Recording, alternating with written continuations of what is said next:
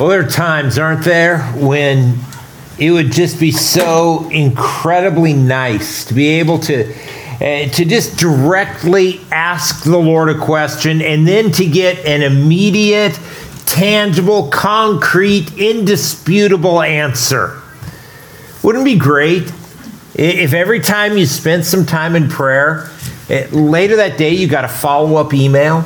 Uh, you know, with a complete detailed transcript of the conversation and a list that delineates clearly, you, you, know, an action item list from the Lord of the things that it was that, uh, that He wants you to do and, and a list of things that, that He wants you to know or to understand about Him. Wouldn't it be great to, to never again find yourself in that place where you're wondering, well, what in the world am I supposed to do now? Eh, you know, how am I supposed to respond to this situation or to, to that circumstance? At times, I look at passages like 1 Samuel 3, which is our scripture for this morning. And honestly, I have to say, I, I'm a little bit jealous of what seems to me to be such a, a clear, direct, and timely response uh, that, that some people in Scripture get from the Lord. Because, you know, that's just not how it usually goes for me. I don't generally hear the Lord speaking to me in an audible voice. And when I do, it sounds a lot like my wife's voice. Quite often, uh, what, what I want more than anything else is just to know what does the Lord want me to do? Which way does he want me to go? What direction should I take? Oh, what action am I to, uh, to take? What, what choice am I to make? Well, I think there's a, a lot in our passage in 1 Samuel 3 that speaks to that as we look at it this morning. Uh, we're going to look at a passage where the Lord speaks audibly to young Samuel. And, and then he speaks clearly and decisively through Samuel to old Eli. And I trust and I hope and I expect that this morning as well, he's going to speak to us through his word. So grab your Bibles, open up to 1 Samuel chapter 3. 1 Samuel chapter 3. And will you stand with me? I'll read the passage. I invite you, as always, to follow along get so much more out of it when you when you're following along through the study. Here's what it says beginning in verse 1. The boy Samuel served the Lord in Eli's presence. In those days, the word of the Lord was rare, and prophetic visions were not widespread. One day, Eli, whose eyesight was failing, was lying in his usual place. Before the lamp of God had gone out, Samuel was lying down in the temple of the Lord where the ark of God was located. Then the Lord called Samuel, and he answered, Here I am. And he ran to Eli and said, Here I am. You called me. I didn't call, Eli replied. Go back and lie down. So he went and lay down. Once again, the Lord called Samuel. Samuel got up, went to Eli, and said, Here I am. You called me. I didn't call my son, he replied. Go back and lie down. Now, Samuel did not yet know the Lord because the word of the Lord had not yet been revealed to him. Once again, for the third time, the Lord called Samuel. He got up, went to Eli, and said, Here I am, you called me. Then Eli understood that the Lord was calling the boy. He told Samuel, Go lie down. If he calls you, say, Speak, Lord, for your servant is listening. So Samuel went and lay down in his place. The Lord came, stood there, and called as before, Samuel, Samuel. Samuel responded, Speak, Lord, for your servant is listening. And the Lord said to Samuel, I am about to do something in Israel that will cause everyone who hears about it to shudder. On that day, I will carry out against Eli everything I said about his family from beginning to end. I told him that I am going to judge his family forever because of the iniquity he knows about. His sons are cursing God, and he has not stopped them. Therefore, I have sworn to Eli's family the iniquity of Eli's family will never be wiped out, either by sacrifice or offering. Samuel lay down until the morning. Then he opened the doors of the Lord's house. He was afraid to tell Eli the vision, but Eli called him and said, Samuel, my son. Here I am, answered Samuel. What was the message he gave you? Eli asked. Don't hide it from me.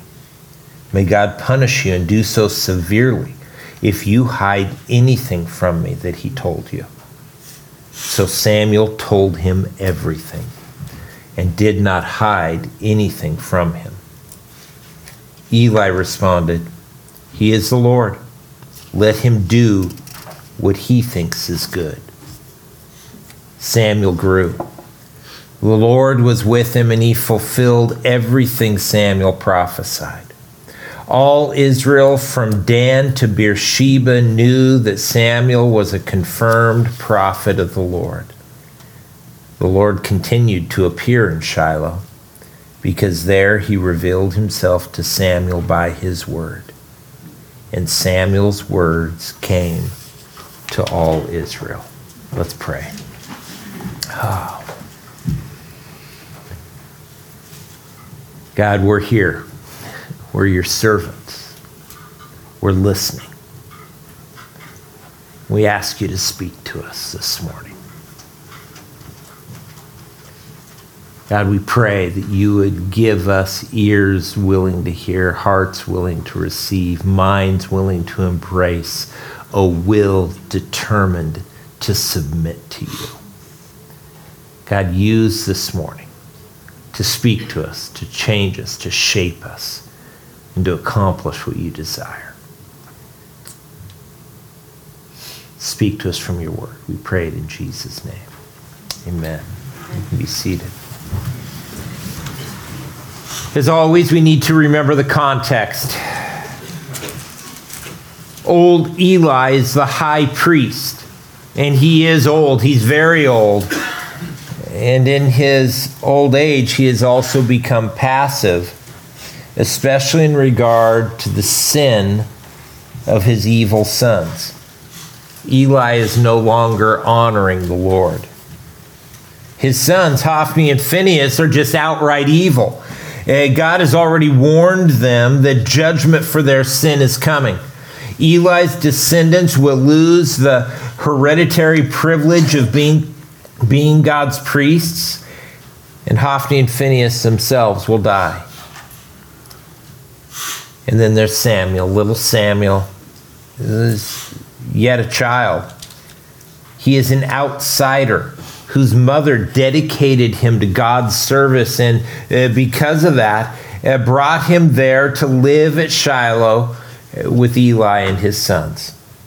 Uh, we don't know from the text just how old Samuel is here in chapter 3.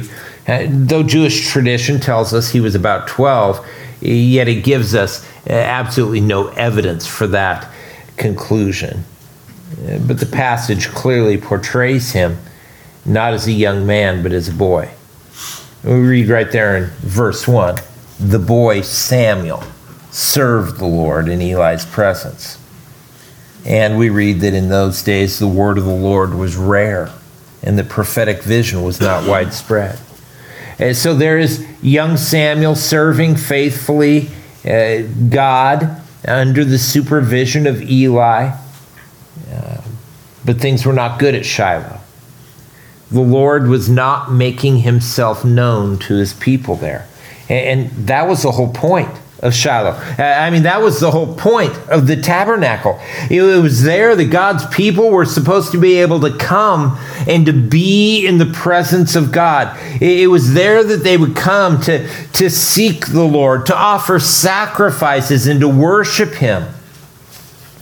But Hophni and Phinehas, they had, had so defiled the, uh, the worship and the sacrifices. And Eli, though he knew what they were doing, He didn't stop them.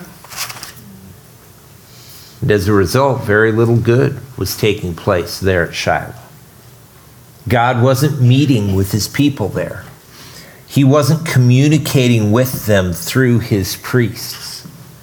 I mean, think about it the very ones who should have been sensitive to the Lord and ready to hear from Him, uh, the ones who should have been able to pass along a word from the Lord, who should have been a ready messenger for prophetic visions, they just weren't.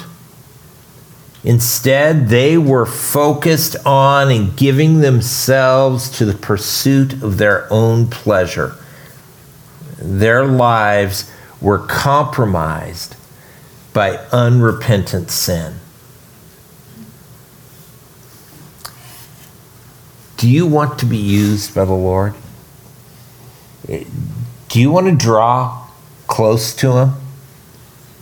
If so, understand this you cannot walk in unrepentant sin.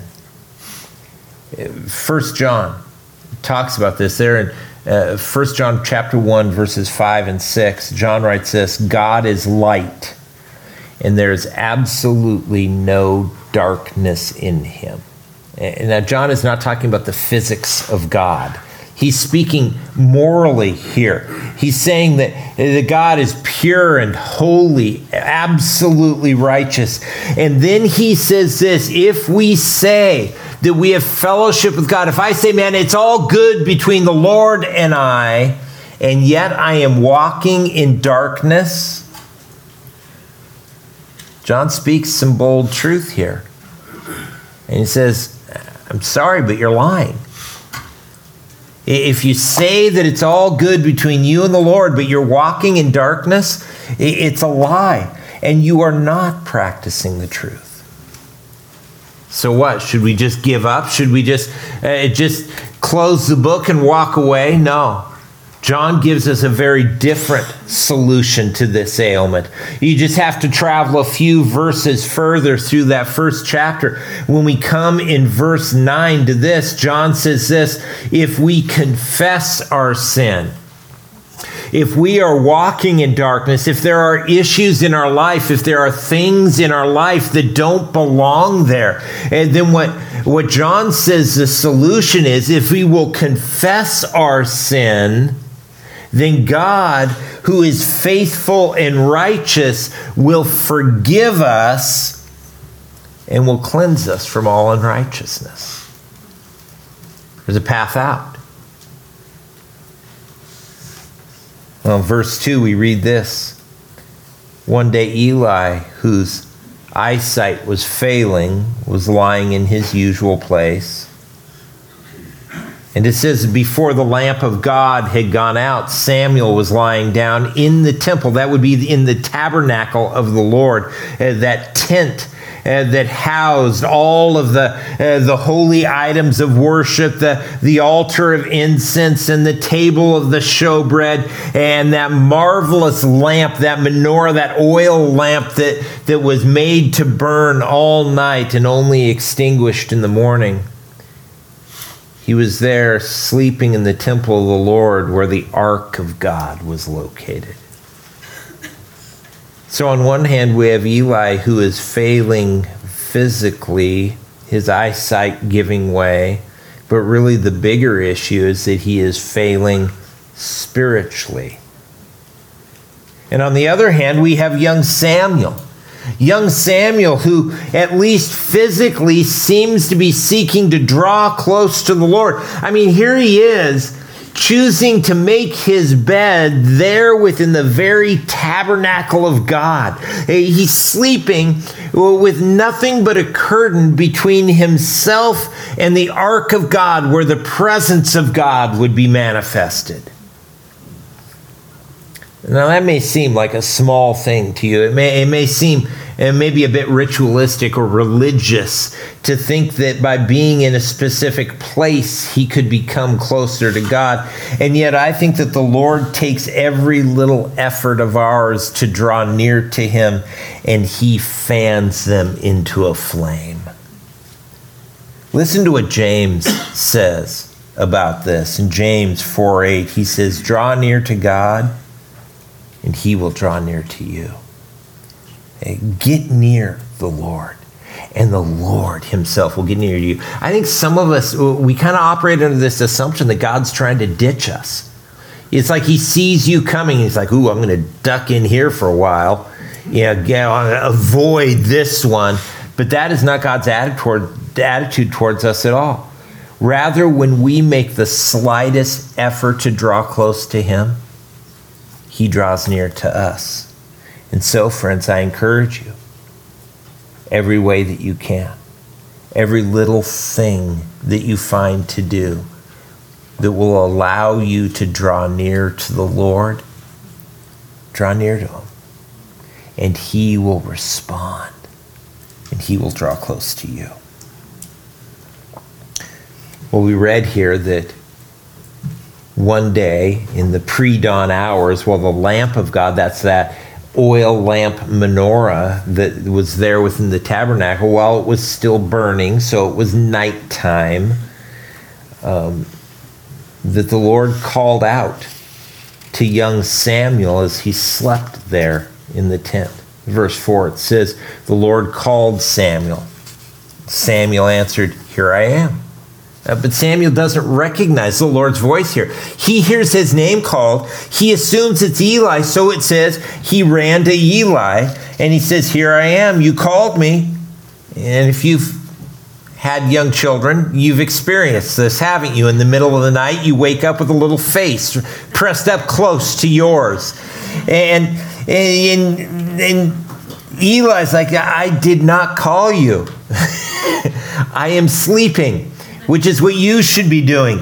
Go back and lie down. And so Samuel does. He goes back and he lies down. But if you've had young children, you know it once won't end this game. And so it happens again, and, and the Lord calls out Samuel. And Samuel got up and went to Eli and said, Here I am, you called me. And I, I can almost hear the weariness in, in Eli's voice. I didn't call you, my son go back and lie down. And now eh, we get this explanation. Samuel did not yet know the Lord. Why? Why did he not yet know the Lord? Because the word of the Lord had not yet been revealed to him. It's no surprise that under Eli's leadership, that the word of the Lord, the, the book of Moses, eh, that the law of God, it didn't take a high place, it wasn't a prominent thing. And so Samuel had not had the law taught to him. He didn't know who, who God was, he did not recognize his voice. And so when he hears his name being called, he just runs to Eli, the only one that he could think would possibly be calling his name. Eh, stop and consider the contrast we see here. On one hand, we've got Eli, who, who absolutely knew the Lord, but was not listening. He, he was not listening. It was as if he had his fingers stuffed in his ears. His sin had deafened him. And on the other hand, we've got little Samuel. Little Samuel, who does not know the first thing about the Lord. And yet, he is eager and he is listening, and because he is listening, he hears. All Samuel lacked was an exposure to the word of the Lord. By the way, that's often what we lack as well. If you want to know the Lord better than you do now, get into the Word. Get into the Word. Read it and read it not just to check it off your list for the day, uh, but read it in order to understand it. Study it so that you understand it correctly. Memorize it. Meditate on it. Let it soak into your thinking. And understand this is not something that is to be merely theoretical. Hey, hey guys, we, we're not to become walking libraries of biblical trivia or theological excellence, okay? We're, we're not just to store up information to impress others, but rather we are to understand these things so that we can be changed by them, so that we can begin to, uh, to live our lives according to them. We need to take these things that we, uh, that we read in God's word and we're to put them into practice. We are to let them govern us. We are to let them move us to action. We are to let them shape our character and our being. We're to allow them to empower us to be the people that God desires us to be. Notice here as well how patient the Lord is with young Samuel. Verse 8, once again, for the third time. How many times have told, how many of you have told your kids, now, for the third time? And that's always like a threat, isn't it? It's not really a warning, it's a threat. And yet here, the, eh, the Lord for the third time, and yet I see no, no weariness in the Lord's voice, in the way the Lord is responding to him. The Lord called Samuel, and again, Samuel gets it wrong, and he gets up and he goes to Eli. And he says, Here I am, you called me. And I think Eli is finally beginning to wake up. Uh, you know, the cobwebs are beginning to dissipate from his head. And he suddenly begins to understand oh, I know what's going on. Eli understood, it says, that the Lord was calling the boy. So he told Samuel, Go back and lie down. And if he calls you, answer him and say this say, Speak, Lord, for your servant is listening. And so Samuel went and lay down in his place. Now, step back from this for a moment, and I want you to consider what a sobering moment this must have been for Eli. Eli, after all, was the high priest.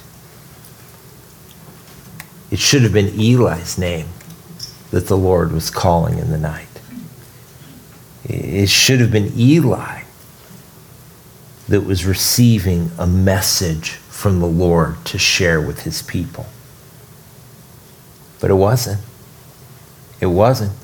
Because for too long, Eli had rejected the Lord. Eli had stopped his ears. He chose his sin and his sons over his relationship with the Lord. And now we have reached the moment where God has moved on. God has moved on from Eli. For him, it's over. And, yet, in the midst of what I would think would be a crushing realization, Eli still gives Samuel uh, what I think is some pretty solid advice about hearing from God. Eli tells Samuel, listen, go lie down again. In other words, make yourself available for God to speak to you. Samuel doesn't tell him, well, listen, I guess neither of us are getting any sleep tonight, so we might as well get up and start the work we might as well get busy about the things uh, of the tabernacle. No, no, no. No, Samuel, go lay down. Give God some space to speak into your life. You know what I think the Lord would say today? Is take those stinking earbuds out. Turn off the TV. Turn off the music. Uh, put down the podcast, even the good Bible teaching, and give God a moment to speak to your mind and to your heart. Give Him that, that moment of silence. Give Him opportunity to speak to you. Did you notice as well that Eli said here, if God calls you again? If if the Lord calls you again. Because I think one of the things that Eli realizes at this point is he's not in charge, God is. Eh, Eli is basically saying, Samuel, don't assume that God's going to do what you think or even what you want. Eh, remember, you are here to serve Him, He is not here to serve you. It isn't like, God, I told you to be here at this time to show up and to answer my, my things. It's like, no, Lord, I'm here to wait on you. I'm here to hear from you if you will choose to speak to me. And Eli tells Samuel that if the Lord does call on him to answer, saying, Speak, Lord, for your servant is listening. For your servant is listening. In other words, get ready to receive your marching orders. Understand this, Samuel. If the Lord speaks to you, you are going to need to respond to it. What's crazy here is that this would have been such a different story if Eli was only willing to do exactly what he told Samuel he should do. If Eli had made himself available to hear from the Lord, if Eli had listened and then taken to heart the things that the Lord would say. This is always the dynamic for us as God's people. In, in Isaiah's day, so much later, in Isaiah 50, verse 10, uh, Isaiah says this Who among you fears the Lord and listens to his servant? Isaiah saying this. Listen, think about this. Uh, do you fear God? Do you respect him? Are, are, are, you fearing God? And are you listening to the message that he would say? Are you listening to what he would say? He says, Who among you walks in darkness and has no light? Are you wondering what you're supposed to do? Are you wondering which way you're supposed to go? Are, are, are you groping through life like so many of us are? He says, Then let him trust in the name of the Lord. Here's the answer put your trust in the Lord. When the Lord speaks, trust him and let him lean on his God. Respect God enough to listen to what he says and then do it. Trust him, lean on him, submit yourself to him, obey him. That's what Samuel does. He does exactly what Eli instructed him to do. At verse 10 and onward, we read, The Lord came, and I love this. I love this. Don't miss this. He stood there. He stood there. Think about that for a minute. The God who created the universe, uh, the maker of all that exists, came and stood at the feet of a sleeping little boy because he wanted to talk to him. What patience. What condescension how willingly God stooped down for little Samuel. And, you know, he does that for us too. He does that for us too. The Lord came and he stood there and he called as before Samuel, Samuel. And Samuel responded as he had been told, Speak, for your servant is listening. And then the Lord answered. The Lord told him, says, I'm about to do something in Israel that will cause everyone who hears about it to shudder. Literally, will cause their ears to tingle or to ring. On that day, I will carry out against Eli everything I said about his family from beginning to end. I told him that I was going to judge his family forever because of the iniquity he knows about. His sons are cursing God, and he has not stopped them. Therefore, I have sworn to Eli's family. The iniquity of Eli's family will never be wiped out by either sacrifice or offering.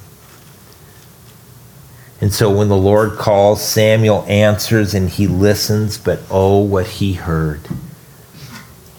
What a hard message, especially for a young man. The message is about God's righteous judgment that is coming against Eli and his sons. A judgment that they had been warned about. If you remember back in chapter 2, remember the, the unnamed man of God who came and announced God's judgment that would come eventually. And now here Samuel is being told the time has come. God is going to do that which he said he would do had to have been hard for Samuel to hear a message like this, a message that was so final, so irrevocable, uh, ultimately devastating. And maybe you didn't catch the worst of what God said there. Look back at verse 14 and let this sink in. The iniquity or the sin of Eli's family will never be wiped out. The Lord's saying, it's over. It's over. Final judgment has come. There is no longer the possibility of redemption for Eli or for his sons. They have played with sin too long. There is no forgiveness. There is no hope of escaping eternal damnation for them. And they have been finally and without revocation condemned by God Himself. They have played a game with religion while they clung to their sin, and now the bill has come due for their foolishness. I think there's a warning there for us, isn't there? Hey, don't go there. Don't play the religious game. Uh, understand that what the Lord desires from us is not religious activity, but a repentant heart. A heart that is willing and ready to turn away from our sin. A heart that is ready and willing to put our faith in Christ. Why? So that we might be forgiven and cleansed. Understand this this is the offer that is being made to us. Paul puts it this way in 2 Corinthians 5:17 that if any of us will surrender ourselves to Christ, that we will be a new creation. Understand that a new creation. Eh, this isn't just about trying harder. It isn't about doing better. This is about being given something that is brand new. He says that the old has then passed away and the new has come. And that is a promise. That is an offer that is made to any and to all of us that if we will put our faith in Christ, not in our ability to do better, not in our ability to turn things around, but if we will put our hope and our faith, if we will submit ourselves to Christ, then we will become a new creation and a new life will be poured into us. The Holy Spirit of God will indwell us, will begin to shape and change us. And the one who said, If the son sets you free, you will be free indeed, will free us from that old man. If you haven't embraced that, then let me quote Jesus in Mark 1:15. It's time. It's time. It's time to, to turn away from sin and to believe the good news of his offer of forgiveness and freedom, cleansing, and of a new life. Well, hearing this, this message of condemnation had to be hard for Samuel. I can't imagine how much harder it was that he had to declare that message. Look at verse 15. Samuel lay back down until morning. I bet he didn't sleep a bit. I bet he lay there with his eyes wide open, just dreading the dawn. Eventually, he got up, began to open the doors of the Lord's house, going about his duties. And then it just honestly tells us he was afraid to tell Eli the vision. That's understandable, isn't it? Haven't you often feared doing what God has called you to do. He was afraid to tell Eli the vision, but Eli called him and said, Samuel, my son. Here I am, answered Samuel. What was the message he gave you? Don't hide it from me. May God punish you and do so severely if you hide anything from me that he told you. And so Samuel told him everything and did not hide anything from him. That's faithfulness right there. That's faithfulness. You know, in life, we all feel the need for faithful friends. Uh, but you need to understand this the kind of faithful friend you need is not the kind of friend who will stick with you, ignoring your sin and just winking at it. No, no, no, no. You need the kind of faithful friend who will stick with you and will lovingly and bluntly tell you the truth from God's Word. You don't need more people to tell you what their opinions are or what the world says. What we need are people who are willing to speak the truth of God's word to us. We all need people in our lives who will tell us the unpleasant, undesired, and even painful truths that we need to face. We need people in our lives who know the word and who are willing to speak it to us. When you find someone like that, hold on to them, cling to them, invite them in, give them permission to speak into your life. Because friends like that, they're gold. And when you have someone like that in your life, listen to what they say, take it to heart. Take it to heart and take it before the Lord. Take it before the Lord and ask the Lord to speak to you and submit yourself to Him. Submit yourself to the Lord and to His Word. Because we need to not only hear the truth, we've got to respond rightly to it. Speaking of which, look partway through verse 18 at Eli's response. Eli has just heard the truth of God's word spoken to him, and here is his response He is the Lord. Let him do what he thinks is good. Now, I, I don't know. Maybe that is a genuinely humble acceptance of God's verdict upon him but I don't think it is because if it were, I think that we would we'd see some repentance along with it. And the one thing we don't see any sign of in the story of Eli is repentance. I think more likely that Eli's response is a cynical, faithless, fatalistic giving up.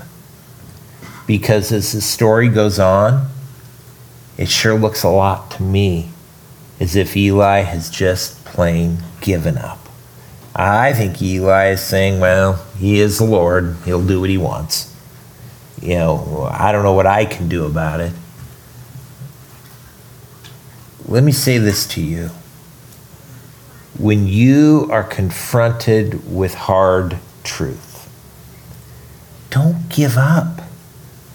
Don't give up. It's not too late. The, the enemy hits us with that, doesn't he? Oh, when you're when you're confronted with hard truth, isn't one of the first things that you want to respond with? Well, it's too late for me. I, I don't know. Too late now. I might as well give up. It's like you get caught eating those first few bites of ice cream. You I might as well finish the quart now. I mean, I already blew it. I think there's two more quarts in there somewhere too. I'll find those, and then then uh, there won't be any more temptation. I might as well just give up. It's too late for me understand those are lies from the pit of hell. God's grace is enough. God's grace for you is enough. Uh, Romans 5:20 puts it this way it says where sin multiplied, grace multiplied even more. Uh, what Paul is saying here is that grace is greater than your sin.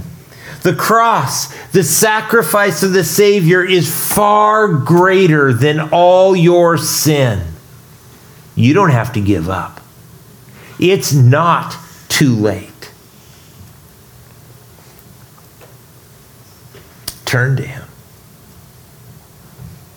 Submit yourself to Him. Let Him shape you, free you, and use you.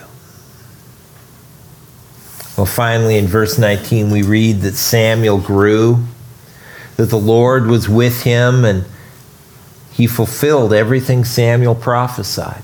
And now I don't think that this means that you know Samuel was just saying all these random things and the Lord was running around fulfilling whatever Samuel happened to say. No, I think what it, uh, what is meant here is that Samuel only said those things that God told him to say, and therefore everything that he said were things that God had already determined to do, and so everything that he prophesied was fulfilled. So much so that from Dan in the far north of Israel till to, all the way down to Beersheba in the far south, everyone knew that Samuel was a confirmed, a proven, a reliable prophet of the Lord. And notice this because things changed there in Shiloh, the Lord continued to appear in Shiloh this place that had been barren of the presence of God, the interaction with God, uh, the words coming from the Lord. Uh, this place where God had gone silent was now alive again.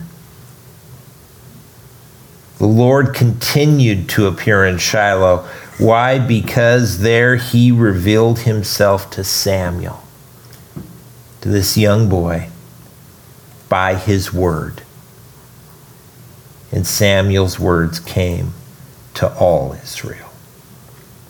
I want you to notice something here. There is a, a contrast throughout this whole passage between old Eli and young Samuel.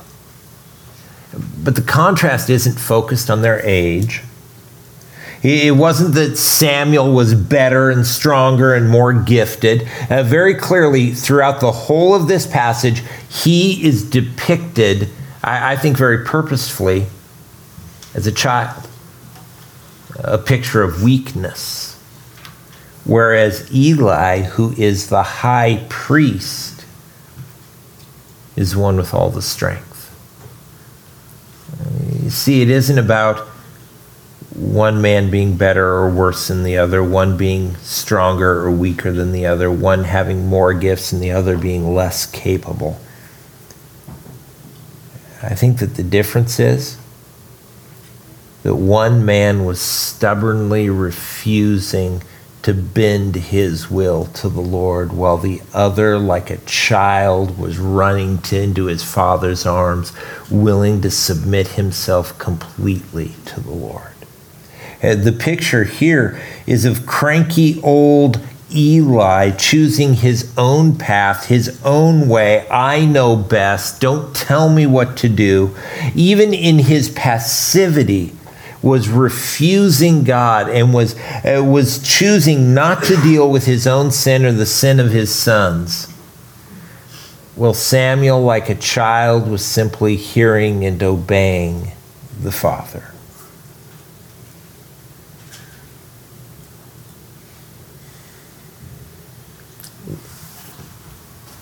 We see here in this passage that it is through the word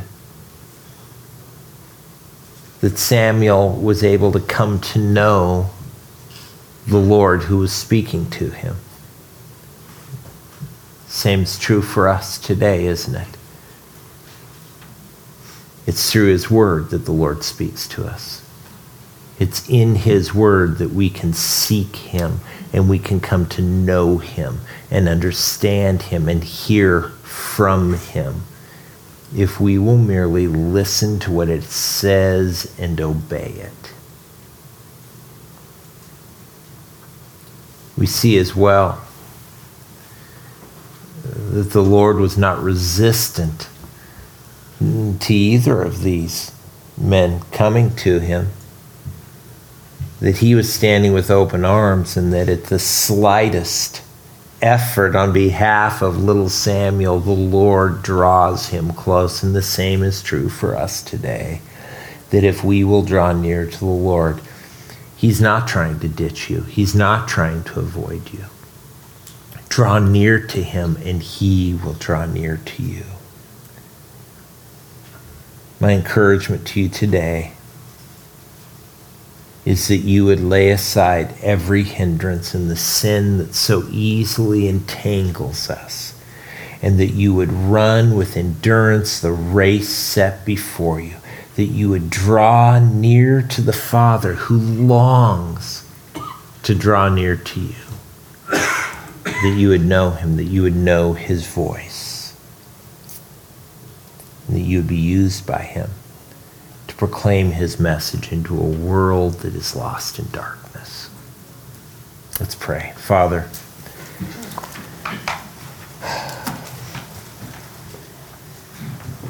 I, I, I pray that just in our time here today that that we will have heard your voice, Lord. That you will have spoken to us. And I pray that, that we would hear what you've said and that we would respond to you. We would trust you. That we would become those who just seek to draw close, seek to know you better. That you might speak to us. We might have a message to speak to this world. God, may we bring the message of your good news to this hurting world. Work in us, Lord. We pray it all in Jesus' name. Amen.